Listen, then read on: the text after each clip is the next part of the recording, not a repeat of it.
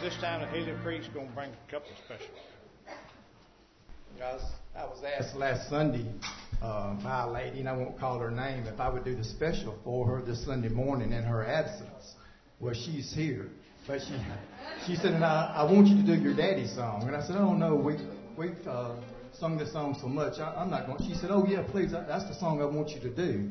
And uh, a friend of mine told me, said, you know, well, we've been singing uh, just over in the glory land and victory in Jesus for over 150 years here, so you're, you're not going to wear it out. I said, well, and there'll be somebody here that probably, possibly has not heard it. So, anyway, so we're going to sing uh, a song that my daddy wrote before he passed away.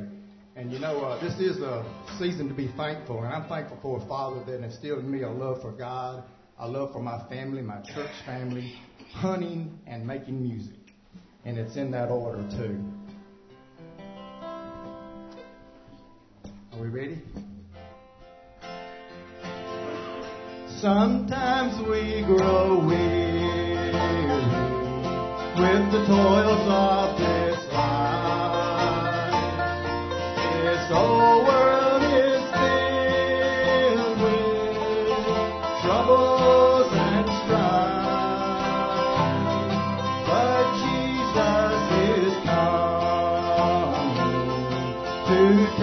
Us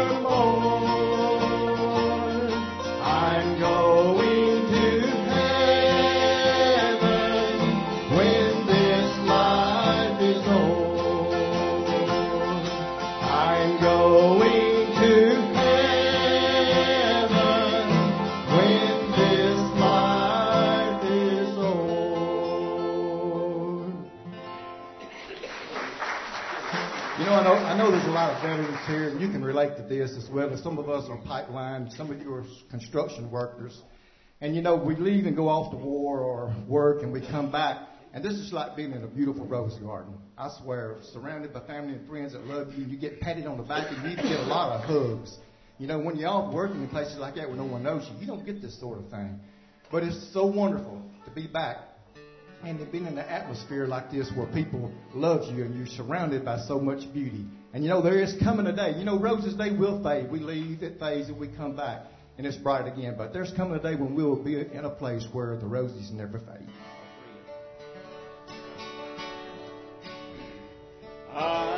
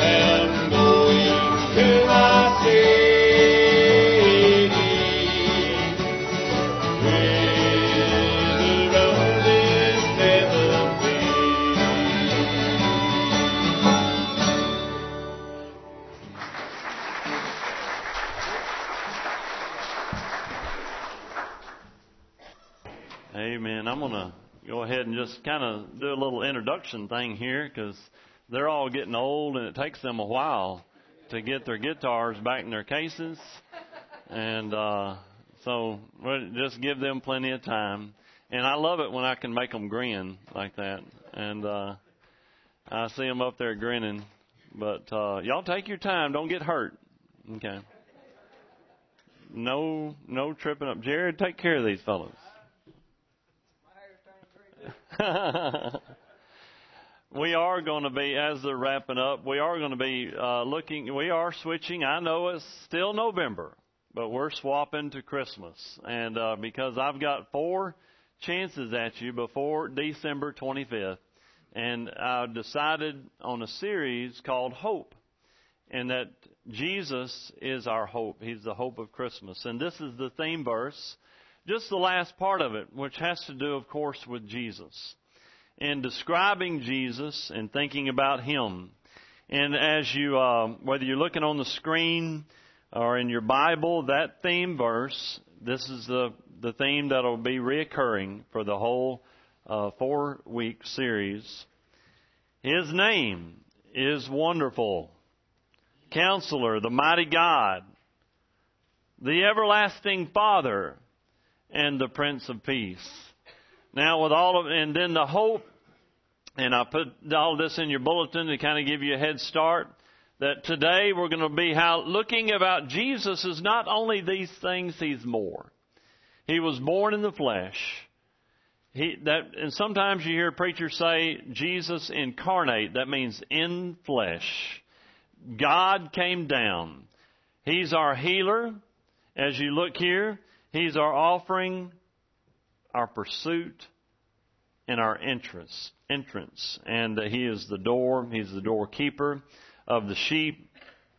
And this morning, He can heal a lot of things, and a lot of us are facing uh, different things. Um, uh, my wife has been wrestling with some health ailments, and uh, and different ones are fighting cancer, have fought cancer. Jesus, we give Him the glory, even though science and medicine are marvelous and awesome.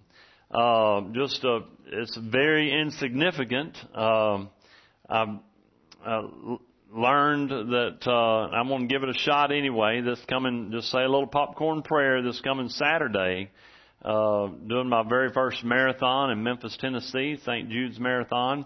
Thanks to your uh, helping out in this, I've raised $700 for St. Jude's Hospital. And I'm so thankful for those who've given uh, to that. Uh, church members and my parents and different ones. And I appreciate them for doing that. That's a neat hospital for those children facing cancer. I've, but I've also found out I've got a stress fracture in my foot and uh, so it's making it very, very difficult. And so I'm going to give it a shot anyway, see what we can do. Let's look at this very, very first verse in the book of Matthew, chapter 4, and verse 23. Matthew 24, uh, excuse me, Matthew 4, verse 23.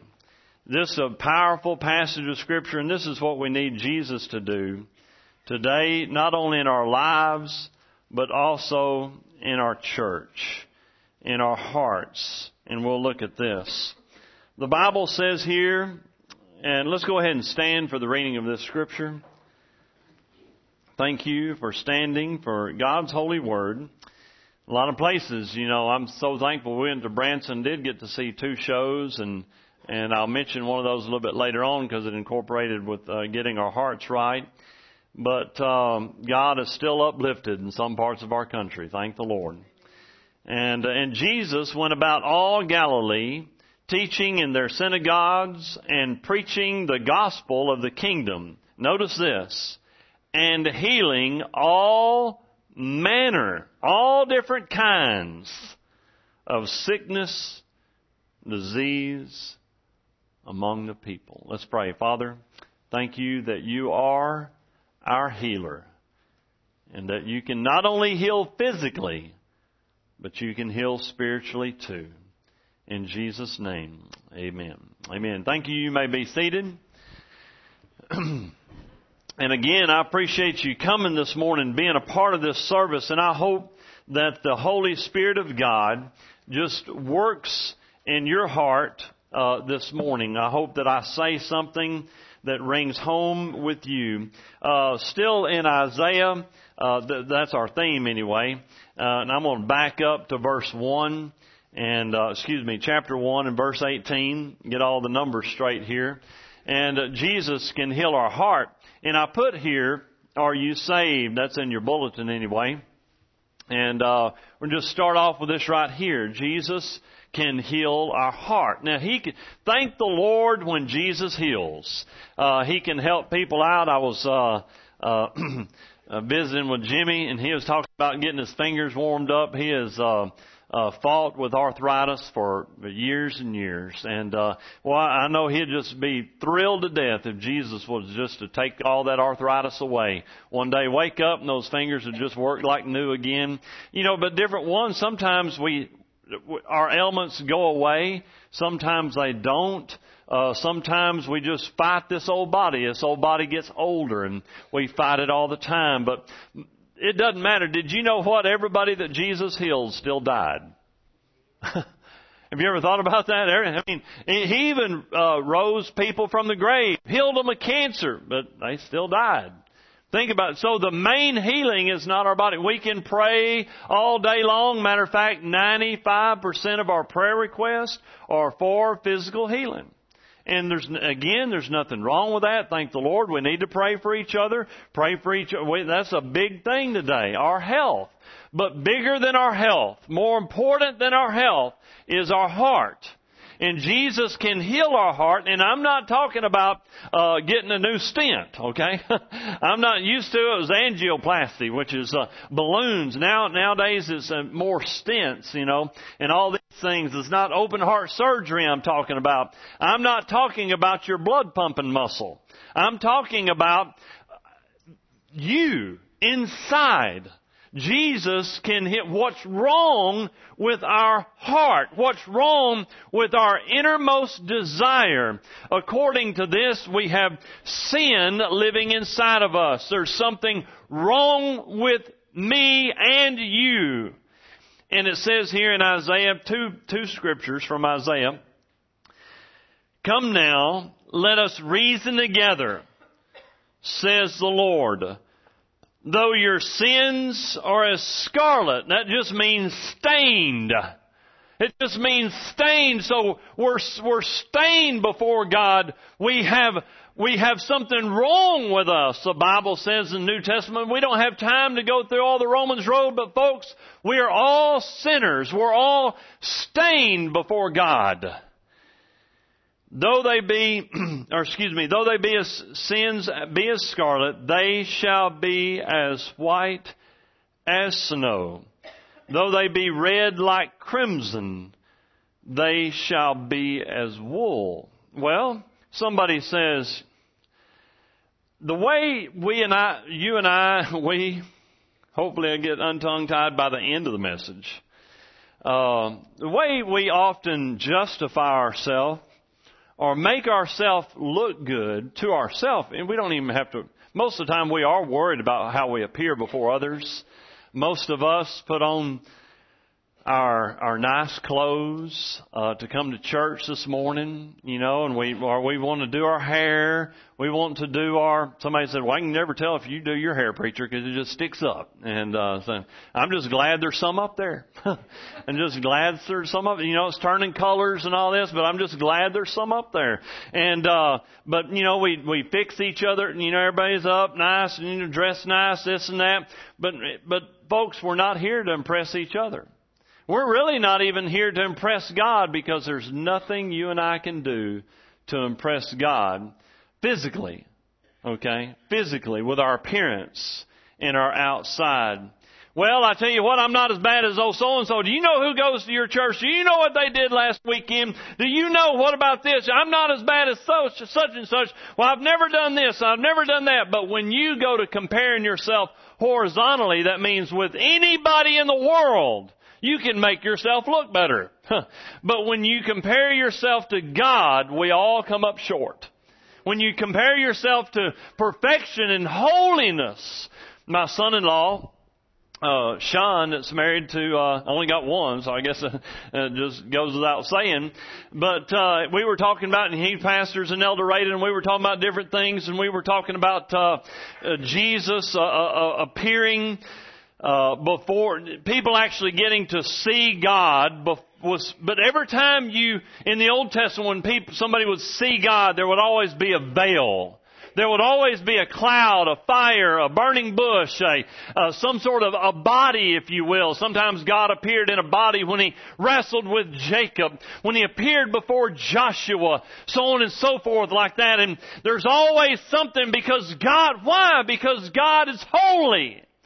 And He's so holy, the Bible says if we looked at Him with no filter, we would die. That's hard to imagine. A God that holy. I'm not that bad, preacher. What are you saying? Folks, if you die without Jesus, you'll bust hell wide open. That's it. That's, I'm not trying to, I can't paint a pretty picture because it's not. We are sinners. I'm not that bad. I'm pretty good. I give money. I give what, but no, no, no. I don't care if you gave every cent of your whole life. Isaiah 64 and verse 6, the Word of God says this, But we're all as an unclean thing, and all of our righteousnesses are as filthy rags. Wait a second. Aren't you being a little too harsh? Well, you'll have to take that up with the Lord. all our righteousness. That means, what that means is, is any good thing you can do, God says is, wait a second, is he calling my stuff that, no, when you try to earn your way to heaven, when you try to impress God with, all he wants is your heart. All he wants is you to give your, yourself. He's, I mean, when we give stuff to God, God's already got stuff. But he doesn't have you. You have to give yourself willingly. And we all do fade as a leaf. You know what that is? Arthritis, cancer, wrinkles. I mean, everything, gray hair, sunspots, everything uh, that is wrong with us. Our bodies wear out. And our iniquities, like the wind, have taken us away. Away from what? Away from Him. He can heal your heart. Uh, go ahead and uh, go to the book of Jonah. If you want to follow along in your Bible, whether it be in your Bible or on the screen, either one, the book of Jonah in chapter 3. There's only four chapters. So, uh, this, I went to, um, see these, uh, and you may have been to them. You may have seen these shows. that uh, it's called Sight and Sound Theater in Branson, Missouri, and uh, they're pretty pretty neat shows. Uh, I've I've seen uh, Noah was the first one. That was really awesome. And then we saw Joseph, and that was pretty cool. And uh, just neat. And matter of fact, they came on the very first part of the shows, and they would say, um, "We're here and pray and try to present the gospel of Jesus Christ. I thought for a company to do that, that's really, really great. This, this has probably been one of my favorites. Noah's scenery is really cool. Animals and it looks like you're inside the ark and that's just really awesome. The story of Joseph was really awesome because of forgiveness. But I think, you know, and I know it's kind of like music. Everybody has a different opinion on color or music or something like that. But this, this story that they did about Jonah, and since it's so short in the Bible, they had to have some dramatic license, if you will. But the scene, what they depicted about chapter 3, which was to me, this makes it my favorite. My favorite of all those shows that they show up there at that theater. Is, it was really great and it's because of this chapter right here. This chapter right here, the whole chapter, is about the revival in Nineveh. And it was portrayed there in that uh, drama, a play. And I know that there's no way, I mean, the real thing is the real thing. You can't, and there's no way to, uh, to, to replicate that. And uh, we can try. And how many times have we had dramas up here and replicating uh, a scene and the crucifixion and the pa- many of us have seen a passion play. But folks, when I say Jesus can heal your hurt, what I'm talking about right now is if there is something wrong in your heart, if there is something wrong in your life, notice what happened. You've got to get that right this morning.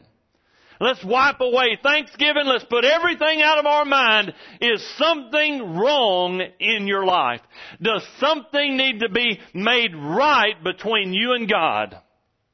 This morning, you are either lost, and, and I know I, I cannot ever take for granted that there's somebody here that doesn't know, you know, preachers especially can use words and what do you mean by that? What I mean, if I say lost, I'm talking about you've never prayed and asked Jesus to be your Savior.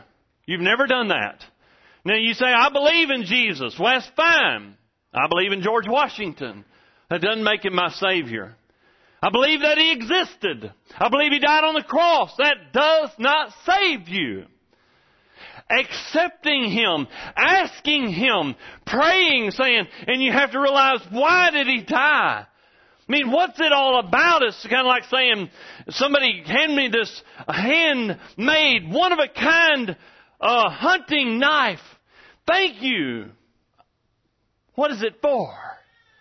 What did I use it for? I mean, I don't, I don't, why are you giving it to me? God did that. He made a one of a kind. He gave His life, His Son, and His one and only Son for us. And you have to know why. Why do I need Him? Why should I even accept Him? Well, these people here, they had something wrong and they didn't even know it. Did y'all know there's people headed toward hell and they don't even know it? You say, how can they, but they, take that up with the Lord. Notice verse 1. The word of the Lord came unto Jonah the second time. Go, arise, go, go preach to Nineveh and tell them. Verse 3. Jonah arose and he went to Nineveh now Nineveh was a great city, three days journey, and what that means is not three days journey because it was 600 miles. It means that's how far across it was, the city. It's a long ways from he got spit up in the Mediterranean Sea, long ways to Nineveh. But the city was huge. In matter of fact, he says he's only gone one day's journey into the city. Verse 4. He began entering the city in a day's journey. He cried, 40 days, y'all are all going down. Okay, that's what it says. Verse 5. So the people of Nineveh believed God. Folks, and, and whenever this was, I mean, we had, there was some ladies behind. There was, I mean, revival broke out in the drama up there in the, in the play and there was some ladies, they were shouting behind us. Whoa, yeah, amen, preach it, go on. And they was getting after it. And I mean, there's, and then the king got after it. And it was all right here, verse for verse, because look here, verse 5, people started, I mean, that's what revival does. It starts as a little snowball and then it starts rolling downhill and affecting other people. Folks, I would love to see revival break out at Promised Land for throw out the, you know, the, the cantatas and the decorations and the, and the turkey and the ham. Of course, I'll go eat it later for seconds, you know. And then, then all of that, and nothing matters as your heart does with the Lord. Do you know Him and are you living for Him? And revival started breaking out, verse 6 the king of Nineveh, he arose from his throne, lay hold on his robe.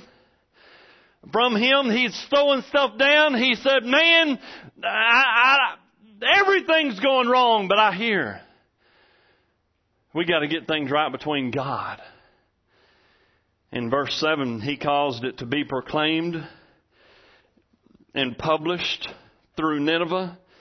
Remember, this is a huge city and his nobles saying, Let neither man nor beast, herd nor flock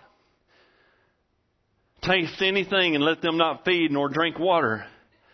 But let man and beast be covered with sackcloth and cry mightily unto God. Let them turn every one from his evil way and from the violence that is in their hands.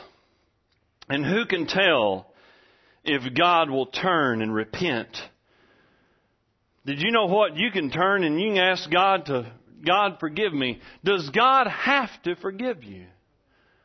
He doesn't have to, He just promises He will. Which is pretty awesome. That's a great thing. If any man will repent and turn to Him, He promises that He would.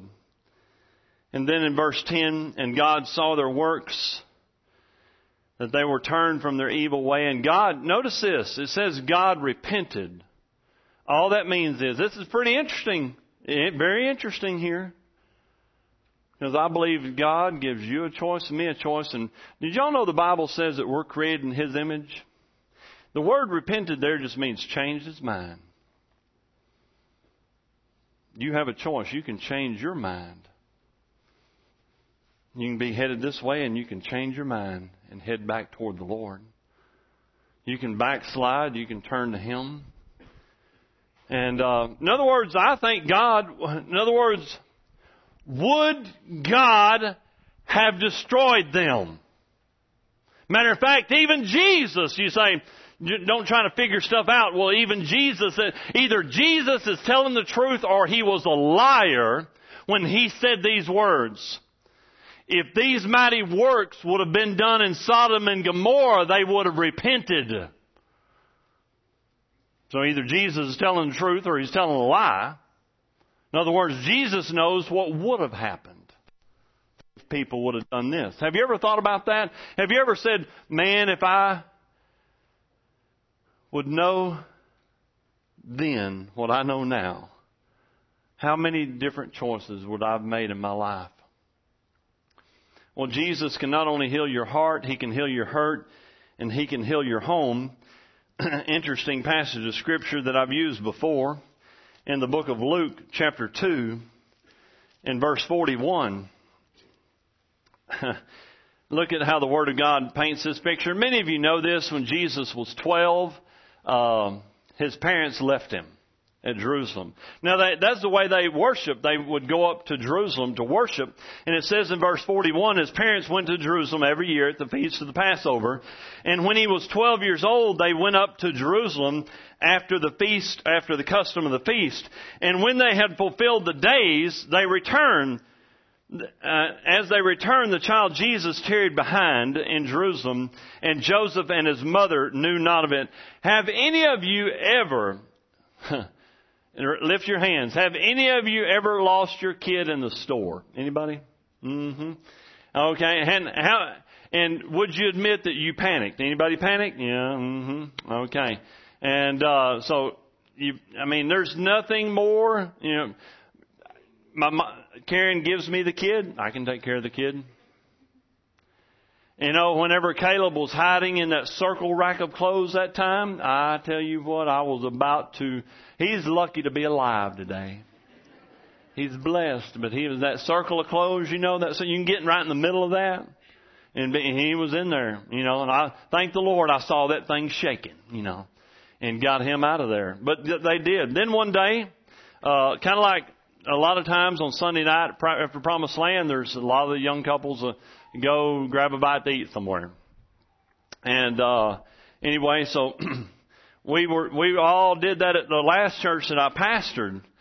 And uh and we said, Well, Allie got with who? Taylor went with so and so and where'd Caleb go? We started calling and turned out we had left Caleb at church.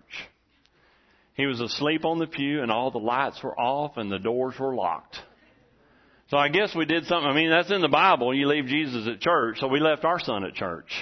And uh, so they did. But a lot of times that's the way people do every Sunday. They come, y'all come to church. I come to church, and I've done it too. And we leave here and we don't take Jesus with us. We don't take Jesus with us when we leave this building. And He wants us to live for Him. You know, He want, and that, and that's by healing our home. Not only can Jesus heal, heal your home, in other words, He wants you to live for Him every day. He wants the dad to, to be a Christ-like dad. He wants the mom to be a Christ-like mom. He wants the kids to be raised in church. And, uh, matter of fact, I want you to turn now to, to the book of Joshua. And look at Joshua. Very first scripture that I want to look at is verse 15 in Joshua 24. Now, this is the famous one that we quote a lot of times. And Joshua, he's standing up here at the end of his uh, ministry, so to speak. He's on up in years. And, uh, and it says here, and if it seem evil unto you this day to serve the Lord, choose you this day whom you will serve. Whether the gods which your fathers served, that were on the other side of the flood are the God of the Amorites in whose land you dwell. But as for me and my house, we will serve the Lord. But, you know, a lot of times we'll have that on a plaque or a t-shirt. As for me and my house, we will serve the Lord. I want to back up to verse 14 because that really hits home and it's, and it's phrased a, a little differently here. Look at Joshua 24:15. Now therefore he's saying the same thing same people. Fear the Lord and serve Him in sincerity, which means this, don't be a fake. In other words, don't leave Jesus at church. And when you leave here, you act differently. And you live differently. And you and you act differently around your kids. And you get, and, and we don't, we don't portray Christ, or Christianity or Christ likeness to our own family. And it says, and put away the gods which your fathers served. And it kind of mentions that in 15, but just I want to look at this phrasing in 14. Which your fathers served on the other side of the flood and in Egypt and y'all need to serve the Lord. That's what the very last phrase says. Which I put it in here in your outline. Daddy didn't go to church. And in looking at this, what I'm saying is this. When, when Jesus can not be your healer this morning, He can heal your home, He can heal your marriage, He can heal relationships, He can cause forgiveness, He can cause restoration, because a lot of times people say, I'm going to do just like daddy did. I'm going to be just like daddy was. I'm going to be just like mama was. But what if mom or dad didn't raise you in church? What if mom or dad didn't, uh, didn't do, live a life pleasing the Lord? Folks, that's what he's saying. If mom and dad didn't please the Lord, don't be like mom and dad. But a lot of us will choose the God of our mom and dad over the real God. We will choose to live like mom and dad lived, to act like mom and dad acted, even if it violates scripture, even if it's against the teachings of Jesus, because we reverence and revere, and they did too. Man, dad, granddad. And we worship them so much that we would rather die like them than like Jesus. Therefore, we're making a God out of our own parents. And so, our God that we worship is our mom and dad. And we make, we can make a God out of our raising. We can make, and, and, and he's saying, you go ahead and do that. You go ahead and worship your mom and dad, but your mom and dad, in the way that you say to believe in Jesus, but, but a lot of times, kids and grandkids don't want to have anything to do with church many sons, it doesn't make a difference in their parents' lives. It doesn't make a difference in their grandparents' lives. I see no difference. It's okay to, to, to I mean, there's no difference in the, in the cussing and the drinking and the living and the, and the laughing and the joke telling and the dirty joke telling and the stories and the gossiping and the cheating and the running down and run just negativity. Go to church, listen to this, and when I get home, I'm gonna trash everybody. I'm gonna trash the preacher, I'm gonna trash them, I'm gonna trash, I don't like anything. Then why'd you come? If all we're going to do is just run it down. Have you ever thought about that? What I'm saying is, our contradictory lives can lead our kids and our grandkids away from Jesus. That's what he's saying. He's saying, if you want to worship the gods of your fathers, you go ahead and choose. But as for me and my house, we will serve the Lord. It's a choice, isn't it? So Jesus can heal our home. And it's, it's not about not making a mistake. It's not about putting on a front before your kids. Don't, you don't have to. They know. and you know your spouses, you know your friends, you don't have to, I mean, don't try to, you don't even have to act goody two shoes around anybody. Just be real. Be real. If you make a mistake, admit it. Tell everybody. If you need to uh, ask somebody for forgiveness, ask somebody for forgiveness. If you need to seek restoration, seek restoration. You can let years of bitterness well up and be like a callus and it'll never be healed. The longer you let it go. All it is is just God wants you to be real. Matter of fact, biggest the biggest accusation against Jesus was he hung around all these sinners instead of church going people.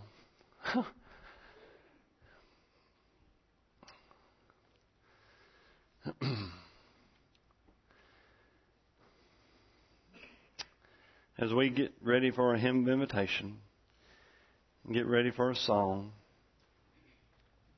let's be real with God this morning. Be real with Him. Whatever God may be laying upon your heart,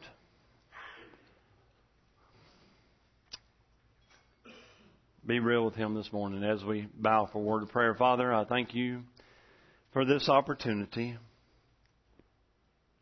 I thank you that you are our healer this morning.